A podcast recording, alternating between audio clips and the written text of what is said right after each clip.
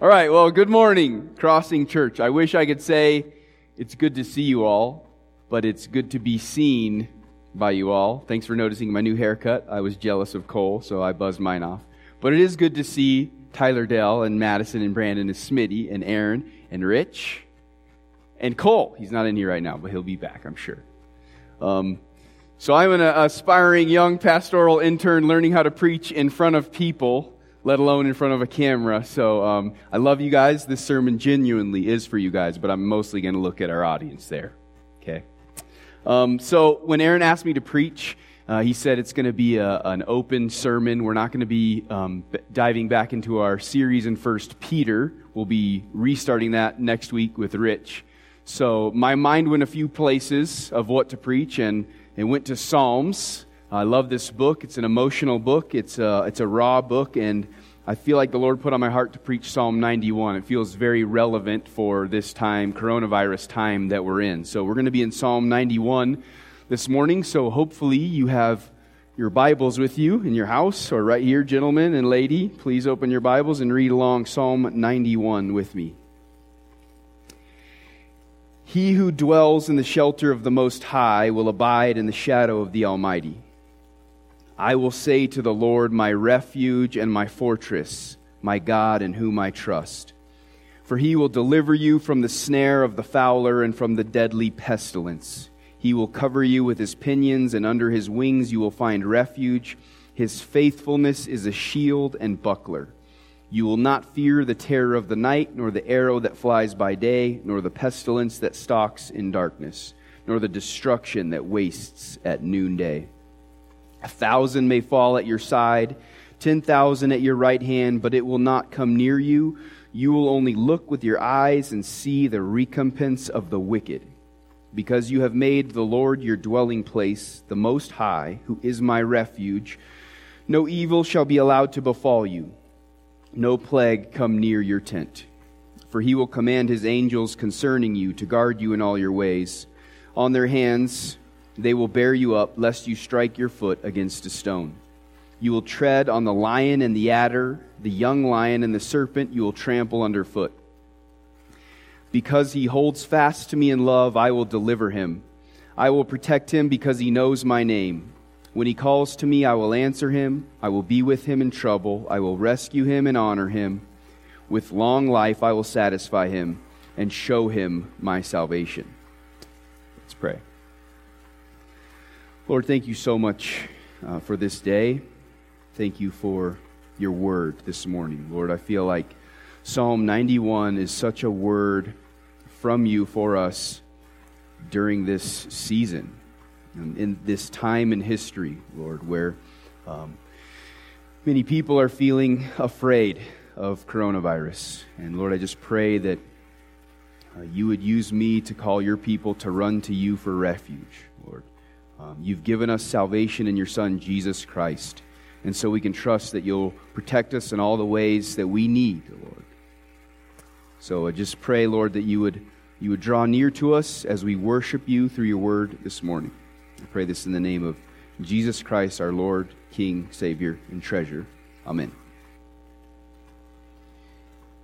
So, you guys might be tired of hearing about this, tired of people talking about the coronavirus, um, but it's affecting us all so much and indiscriminately. Um, we're noticing, as Aaron has talked about before, we have a spectrum of reactions to the coronavirus. We have the people who are saying this is nothing, this is just a political thing, it's not even real, and then we have people freaking out. Um, I want to speak mostly to the people who are freaking out. If you're, if you're really feeling afraid during this time, and not just afraid, but many of us are experiencing actual troubles and turmoil. Um, we know many people who have lost their jobs uh, or been furloughed or their hours have been cut. Um, this isn't just fear of coronavirus, but fear of what the coronavirus is doing to our jobs, the economic impact. That's probably where I'm more afraid, to be honest with you guys. Um, when we experience fear and trials and tribulations, it's going to push all of us to find refuge in something. We're all trying to find how can I find safe, safety? Where can I find control? I've got to run to something to be safe. Refuges are being exposed all throughout our culture right now. I think it's a big thing God is doing. Uh, is our culture finding refuge in their bank account? In how much toilet paper they have? I know that's a joke, but why else are people buying all this toilet paper if not to feel safe and like they have control? Maybe you're finding refuge in your home or in your spouse or how much knowledge you have. I notice some people feel like they have to watch three hours of news every day and watch videos online and study and study and study because the more knowledge they have, the more safe they may be from the coronavirus. This morning, God calls us to run to Him as refuge. The main thing I think this psalm tells us, in hindsight of the cross, is this because God has promised and provided salvation in Christ, we can find refuge in God amidst all of our troubles. The psalm is broken down into three parts. What's really cool, I think you probably noticed in verses 14 through 16, God speaks directly. It's a direct quote. We have two speakers in the psalm we have the psalmist and we have God. And the psalmist is going to invite us to find refuge in God. And then he's going to talk about the blessings of taking refuge in God.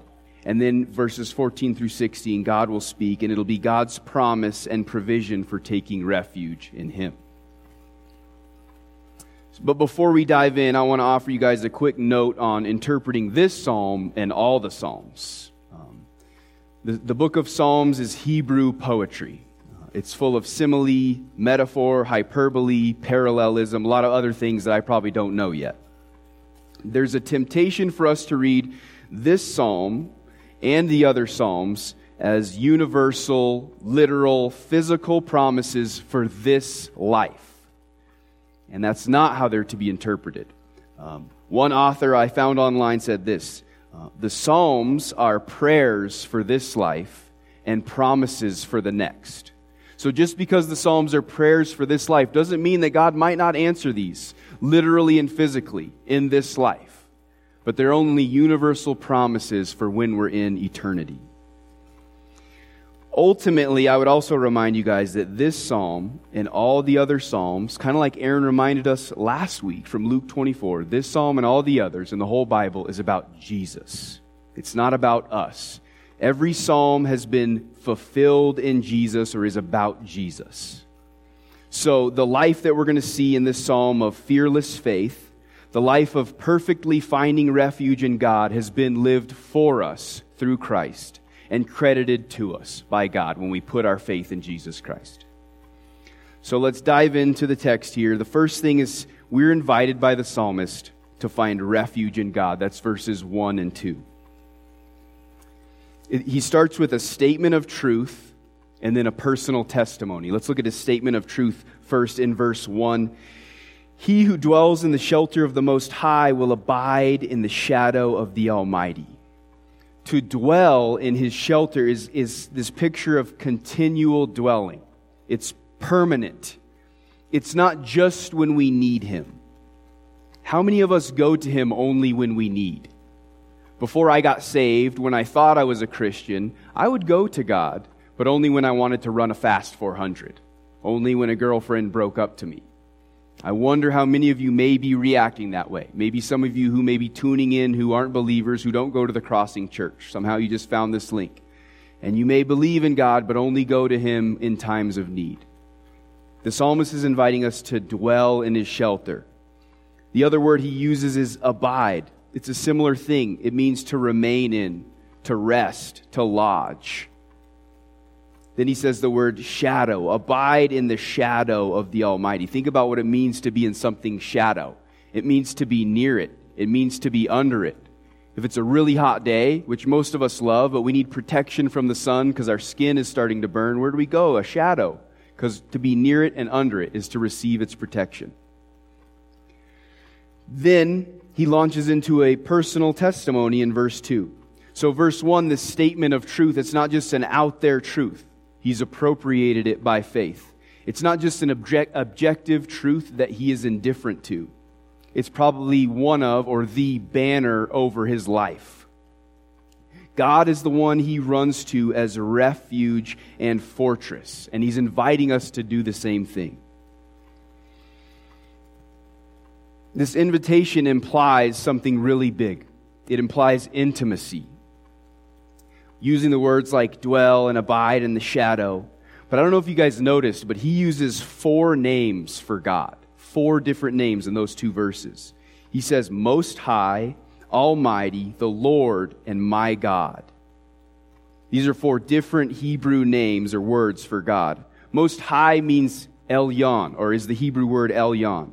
It means God Most High. It's a good translation.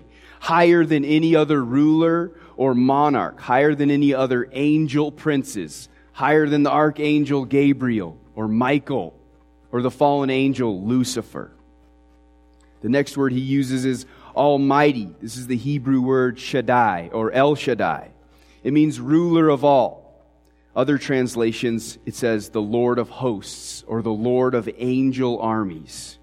There is no one more powerful than El Shaddai. He's omnipotent. He's the all powerful God. It implies that God has all the power he needs to do anything he wants to do. The next name he uses is Lord all caps, Lord. Anytime we see that in our English translations, it's the translation of the word Yahweh. The Jews added um, vowels in between to make it sound like Jehovah, also Jehovah. The proper name for our covenant God. It means the existing one, the self existent one. He's eternal, He's unchanging, He is the covenant God. And finally, he uses the, the name my God at the end of verse 2. This is the Hebrew word Elohim. Uh, the supreme God is what this means. This is really interesting. It's a plural of the word Eloah. Uh, I heard in a documentary this fun tidbit I'm about to share with you guys. I never fact checked it until now, until I did this word study. But you add I am at the end of a Hebrew word to pluralize it. I'm not a Hebrew scholar, so if I'm wrong here, we'll go to Rich. He'll tell us next week if I was wrong. It's okay if I am, but this is the way I understand it. Think about the word cherub and seraph, singular for the Hebrew word angel. And if you add I am, it's cherubim, seraphim, it's plural for angels. So Eloah, singular for God, Elohim, plural for God, but not plural gods plural persons in God. I think it's a reference to the Trinity. We're teaching my son Zeke about the Trinity right now. Three persons, one God. Elohim is the plural for Eloah. Could be wrong. I think it's cool. Could be a reference to the Trinity. So, anyways, the Most High, ruler of angel armies, all powerful, omnipotent, self existent, eternal, covenant, triune creator God is our God in Christ. That's amazing. That's really cool. So that's God's invitation to us through the psalmist this morning. Have you accepted the invitation? Have you run to Him as a refuge and a fortress in this scary time? Where are you finding refuge? In your bank account? In your stacks of toilet paper? In, in a person? In your house? Have you run to God? Only God can provide refuge in this season. Everything else is fleeting. Everything else is going to let us down. We're seeing that. It really doesn't matter how much money we have in our savings account. It does not protect us from coronavirus or from losing a job. We have to run to God. So the psalmist doesn't just invite us to find refuge in God, he tells us about the blessings of taking refuge in God. That's the next 10 verses, verses 3 through 13. I'm going to kind of break this down, though, instead of going through all of them at once. His role. We're going to see God's role first in verses 3 and 4. Let's read them together again. For he will deliver you from the snare of the fowler and from the deadly pestilence. He will cover you with his pinions, and under his wings you will find refuge. His faithfulness is a shield and buckler. He will deliver us from traps set by our enemies. Faith ruining traps, or traps that cause us to sin or maybe blaspheme God. What I thought of, I could be wrong here, but I, I thought of Jesus and the scribes and the Pharisees. They were always trying to set traps for Jesus. Should we pay taxes to Caesar, trying to trap him? And he nails him with his awesome answer. You'll have to look that up. God protected him from those traps set by his enemies. He'll, deliver, he'll also deliver from the deadly pestilence. Disease is what that means. Sometimes literally and physically, sometimes through taking us to himself in death. The next thing he says is he'll cover us with his pinions, which means feathers. Under his wings we'll find refuge. The psalmist here is painting us a word picture of God as a bird. As a bird covers its chicks under its wings for protection from the elements, so God protects his people. Finally, his role, it says, his faithfulness is a shield and buckler. I love that. It's a reminder, in my opinion, of the one sided act of salvation. His commitment to glorify his name and bring his chosen into the enjoyment of his glory is the faithfulness that protects us. It is the shield that surrounds us as we sojourn to the heavenly city. And then we see the results of God's role as our refuge, verses 5 through 8. Let's just look at 5 and 6 for now. You will not fear the terror of the night, nor the arrow that flies by day, nor the pestilence that stalks in the darkness, nor the destruction that wastes at noonday. The results, church, is that we don't have to fear anything things unseen, terrors in the night, coronavirus that stalks in the microscopic realm, things seen, arrows that fly by day, destruction that happens in the middle of the day. Remember, the Most High, Almighty God is in complete control of every single thing. Not even a bird falls to the ground apart from Him.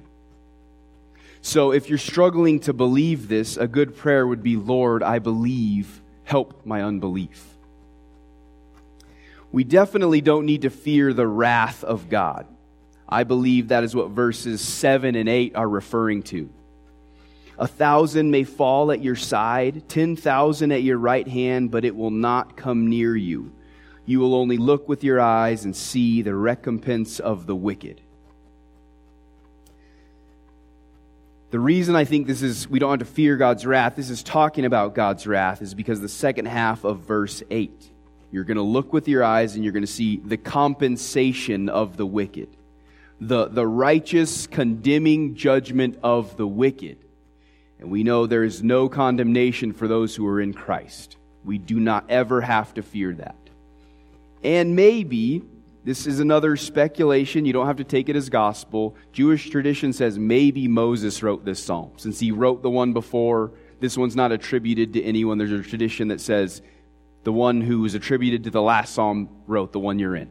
So if Moses wrote this psalm, maybe he's referring to the plagues he saw in Egypt. Maybe he's referring to the first Passover, the death of the firstborn where, where Moses literally saw the divine and specific wrath of God on Pharaoh and the Egyptians, and the Israelites weren't touched.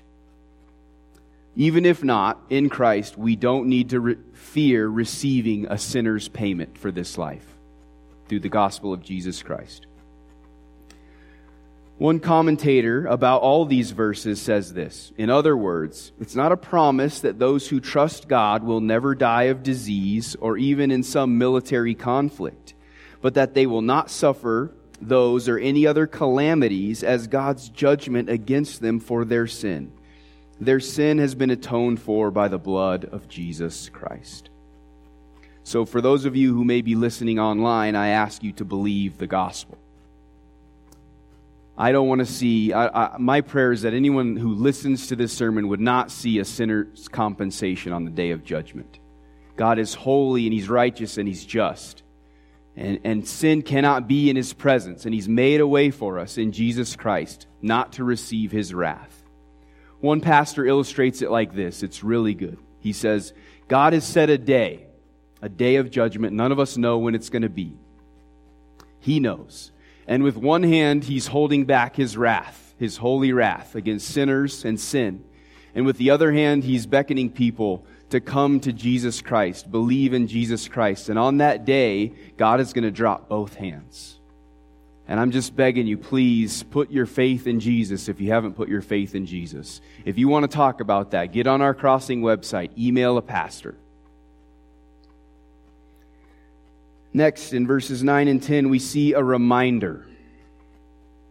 It's like the psalmist says, in case you've forgotten why you enjoy protection and refuge in God, hearts prone to wander, like we just sang, the psalmist reminds us. Let's look at verse 9. Because you have made the Lord your dwelling place, the Most High, who is my refuge, no evil shall be allowed to befall you, no plague come near your tent.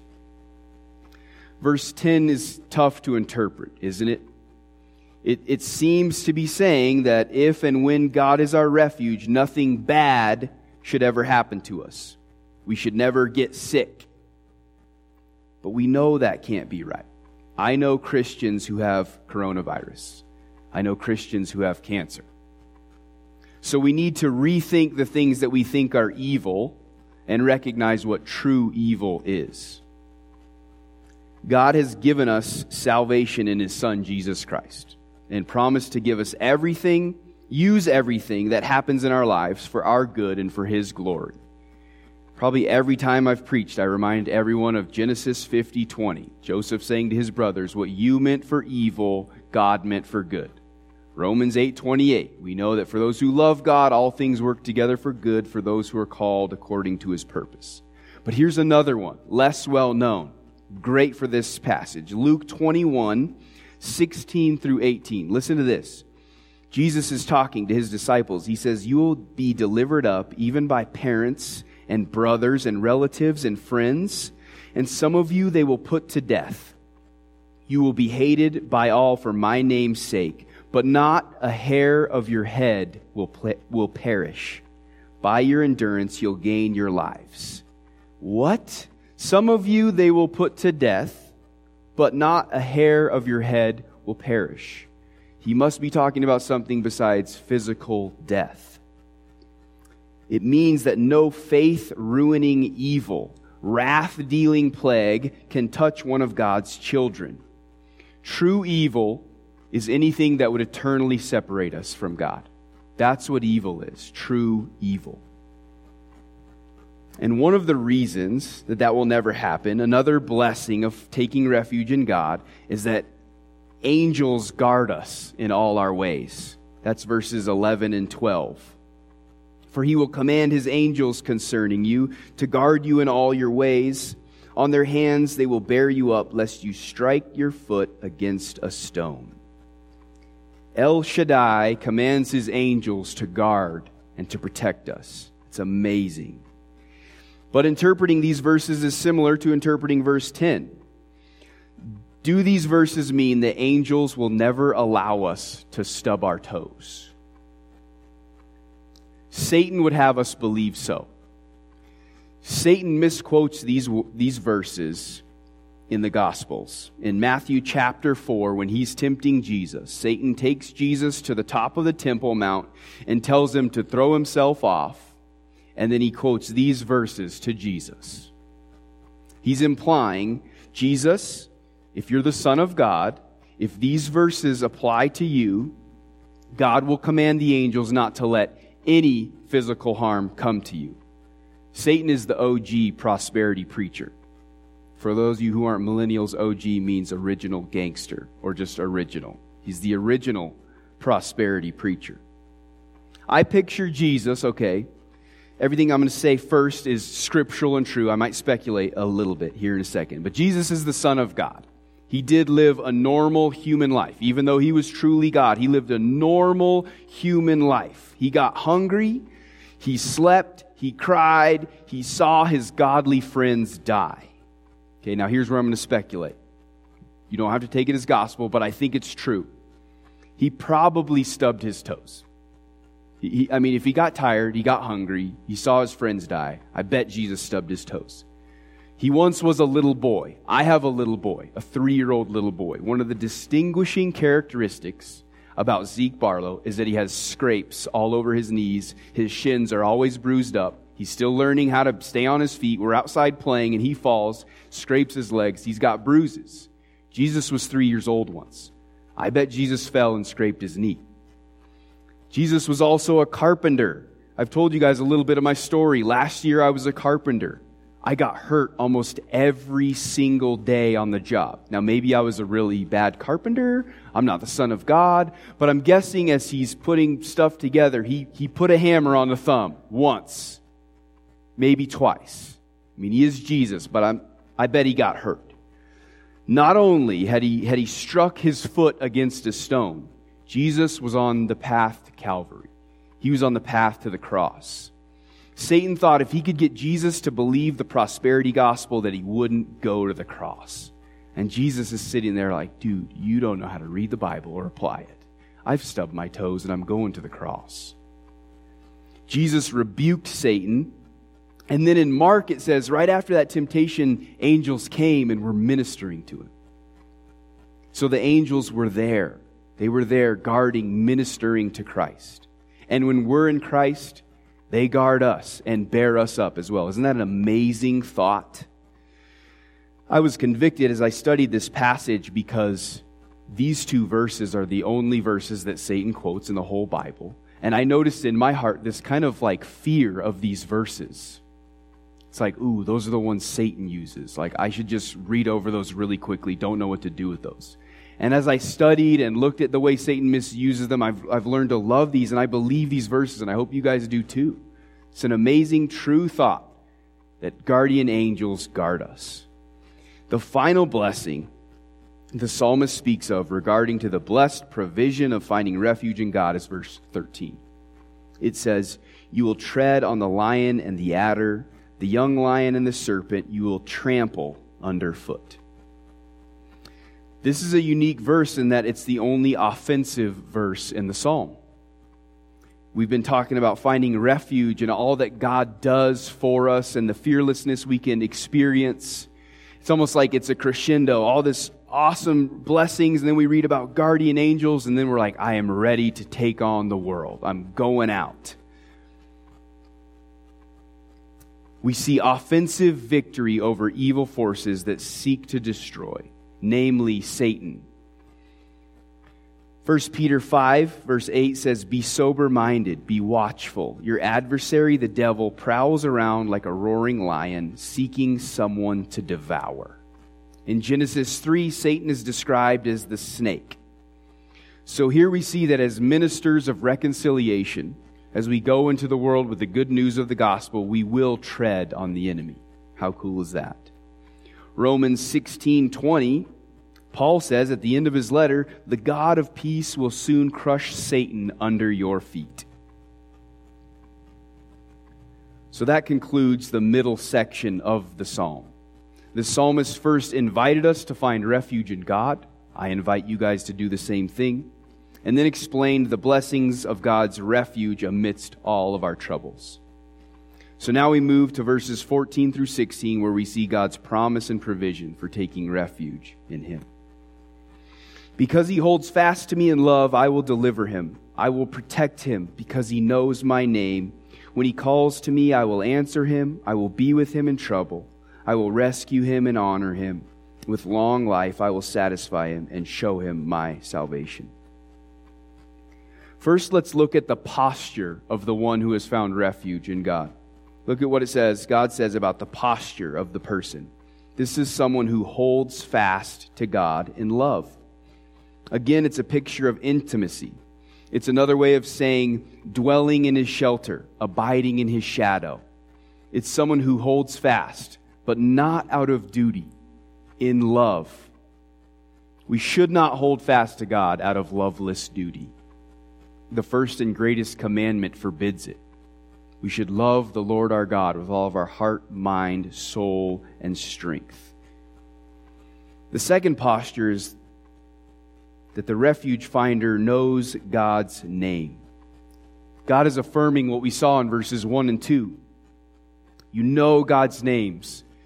And knowing God's names shows you know so much about Him. Think about all of it that His names implied. It's amazing. It's intimacy. I know you, God. And the third thing is that He calls to me. You see that at the beginning of verse 15 a person who calls to God when they are in trouble and need refuge. Like I said, not only when they're in trouble, but especially when they're in trouble and need refuge. We call to God. and acknowledge God as their only hope. Is that you? So that's the posture of the person. But before I move on, let me, I, I have to say this.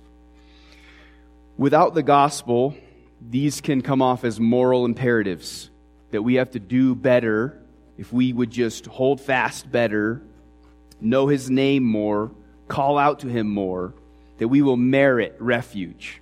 We may merit salvation, and they aren't. We have to remember that we can only hold fast to God in love because he's first held fast to us. We love because he first loved us. We can only know his name because he's known our, ours from before the foundation of the world. Our names were written in the book of the life of the Lamb who was slain. Before we can call to him, he must call to us. He must change our hearts and give us new spiritual taste buds so that we can see Jesus as Lord and Savior and King and treasure. So, finally, let's look at God's promises and provision. There are so many, there are eight. God promises and provides deliverance, protection, an answer. He'll be with us in trouble. He'll rescue us. He'll honor us. He'll satisfy us with long life. He'll show us his salvation. Deliverance, even if it means deliverance by death, never to die again protection from the ultimate evil that would eternally separate us from God. An answer, even if it's not on our time frame or the answer is no. He'll be with us in trouble, even in the valley of the shadow of death. He'll rescue us no matter how dangerous or perilous the situation seems for the fame of His own name. He'll honor us to be wrapped up in his glory and hear, Well done, good and faithful servant, enter into the joy of your master. He'll satisfy us with long life. He's made known to us the path of life. In his presence is fullness of joy. At his right hand are pleasures forevermore. He will show us his salvation. In this life, we will taste and see that the Lord is good will receive a new heart that loves God and runs to Him as refuge, will experience an intimacy that knows Him as the Most High, Almighty Lord, my God. By faith and spiritual eyes, we'll see Jesus Christ as Lord, King, Savior, and treasure. And in the next life, church, in the next life, we will see Jesus. He will show us His salvation. Now, I know every generation has thought, our generation is a generation he's coming back. I can dream too, right? We can dream too. What if, church, dream with me, what if? What if coronavirus is a, is a birth pang, a big one? We're at 10 centimeters. Here we go. Someday soon, what if this afternoon, what if tomorrow, we hear a trumpet louder than we've ever heard before, and we go outside and we see the scroll, the sky rolled up like a scroll, and King Jesus coming on a white horse with a tattoo on his thigh, and, and eyes of fire and a sword coming out of his mouth. And he brings us to himself, and we get to see God. We see the beatific vision. I mean, we think the, the things he made on this earth are beautiful. Our hearts long to see God face to face. And with the glorified body we receive, we'll be able to see him. Our eyes will be able to see the millions of colors. We can only see 10 right now. We will see his salvation. I can't wait. I hope you can either. I hope that stirs you to run to him as refuge, that someday we're going to see this great salvation. Because God has promised and provided salvation in Christ, we can find refuge in him amidst all our troubles.